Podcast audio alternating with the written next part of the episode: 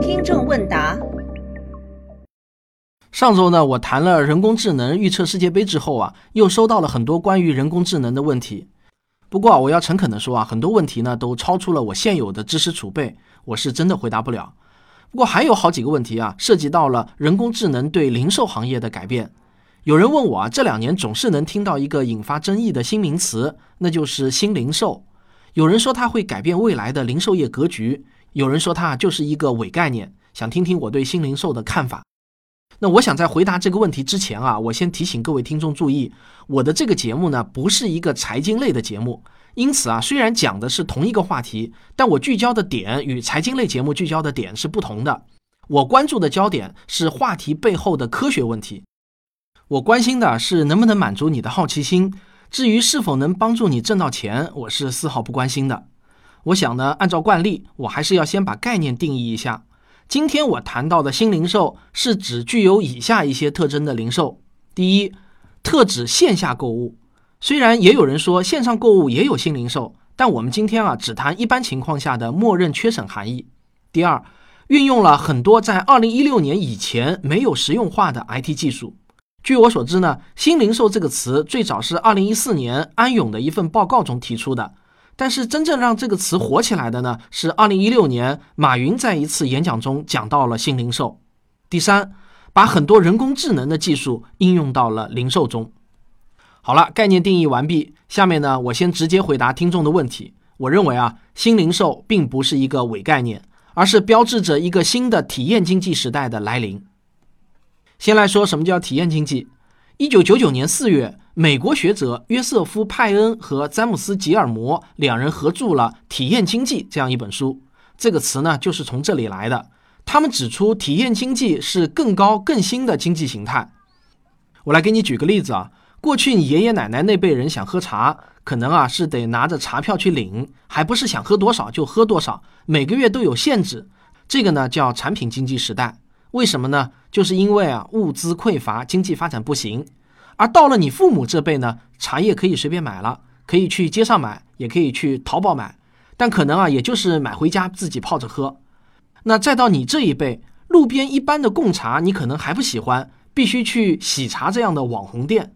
这种门店呢，往往装修的很精致，可以让你拍照发个朋友圈。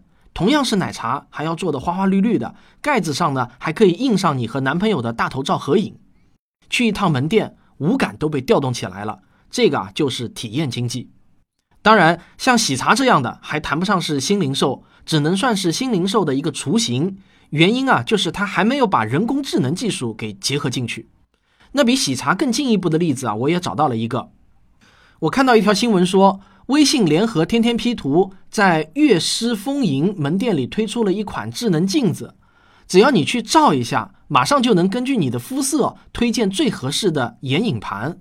那对于经常逛美妆店不知道怎样挑选合适的眼影的妹子们来说啊，要是不好意思问导购，或者因为啊店内人太多，导购难以顾及的时候，往镜子前面一坐，马上就能看到适合自己的产品，甚至啊还能模拟适合的妆面，买完就可以溜了。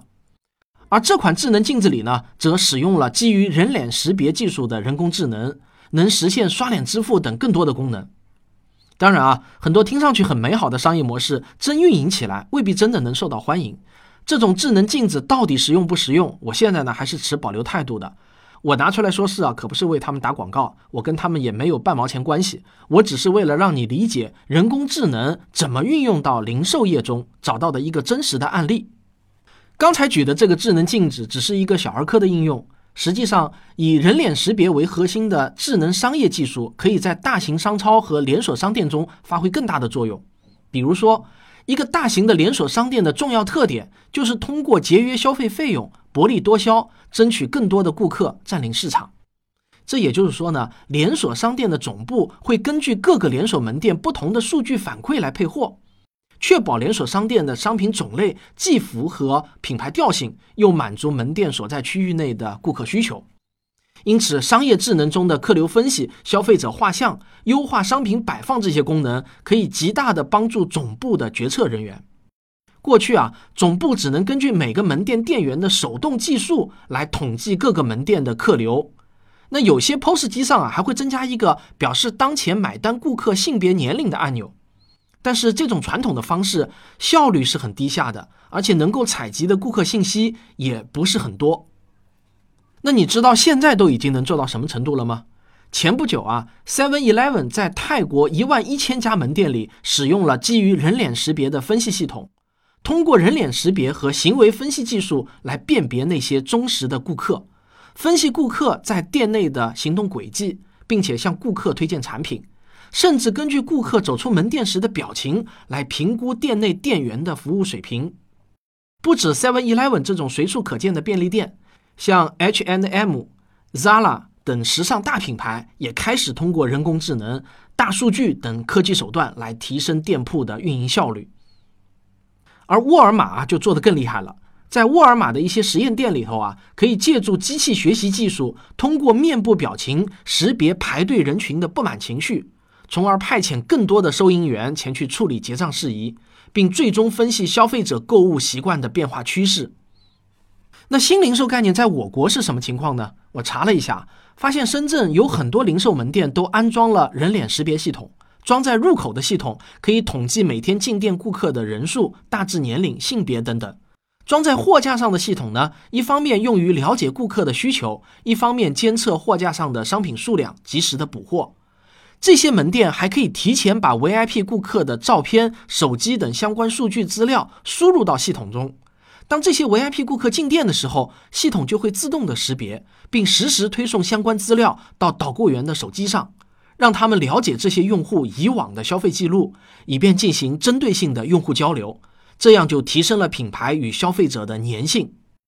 那我还看到一条新闻，说马克华菲上海龙之梦店接入了天猫推出的智慧魔镜导购硬件，通过挖掘各个地区消费者对于新品的不同偏好，帮助消费者实现试穿一件衣服就能获取全套穿着搭配的智慧导购。这个项目啊，更是直接提升了马克华菲关联商品的购买率达百分之二十。当然啊，这种新闻很可能是广告软文，是不是真的能提升百分之二十？那个肯定是要打个问号的。但是从我举出的这些例子啊，你可以看到，人工智能技术确实已经开始大规模地影响着零售行业了。如果你是零售行业的从业者，意识不到这种变化的趋势，那么后果呢，可能是严重的。现在国内为新零售概念提供技术解决方案的创业公司呢，也是不少的。能够看到这个巨大的市场蛋糕的聪明人很多。比如说啊，我们科学声音理性的力量演讲会的赞助商之一，广州图谱科技就是一家以人脸识别技术为核心的公司。他们在新零售的技术解决方案方面啊，做的是相当好。我这期节目的文稿写到一半的时候呢，我就想到了他们。图谱的一位高管呢，也是科学有故事的忠实听众。我跟他聊了几句啊，他给我讲了一下他们现在正在做的一些事情。比如说呢，有一个叫做金一珠宝的店，就是使用了他们的技术。珠宝行业向来呢是认定一个会员比一颗钻石还贵重的。以前他们会让促销人员守在门口，及时的认出会员，并引导到新品柜台。但是有一个问题呢，就是促销人员有限，总会有疏漏的时候。而且啊，一旦换人值守，就可能面临二次到店的会员难以识别出来的问题。同时，因为会员数据不统一，常常啊也难以马上摸清会员的偏好，做出个性化的推荐。现在呢，图谱帮他们做了一套系统，布在门口的人脸识别摄像头呢，就能够抓取到店顾客的人脸，识别出是否是会员，及时将那些会员到店的信息推送到店员的手机上。同时呢，还会附带会员其他可以公开的信息，方便店员进行针对性的推荐，提高成单率。这里还有一个什么好处呢？就是店员如果流失的话，不会对门店造成太大的问题。也就是说，不存在一个有经验的店员离开了门店之后，其他的店员就无法马上了解会员的喜好这种问题，因为会员的信息都是存在系统上的。不管是哪一个店员在店，他们都可以很快的对会员做出推荐。因此呢，门店排班的时候呢，也比较不容易受到影响。再比如呢，OPPO 在上海的旗舰店里也部署了图谱科技的产品。同样是依托人脸识别的摄像头系统，会为门店管理人员提供店内顾客的行动轨迹和店内热点区域的分析。那这有什么意义呢？事实上，根据后台系统显示的门店内的热点区域，在比对热区里放置的机型，管理人员很快就能知道哪几款手机是热门的机型，并且及时将结果反馈给总部，总部呢就可以调整销售策略了。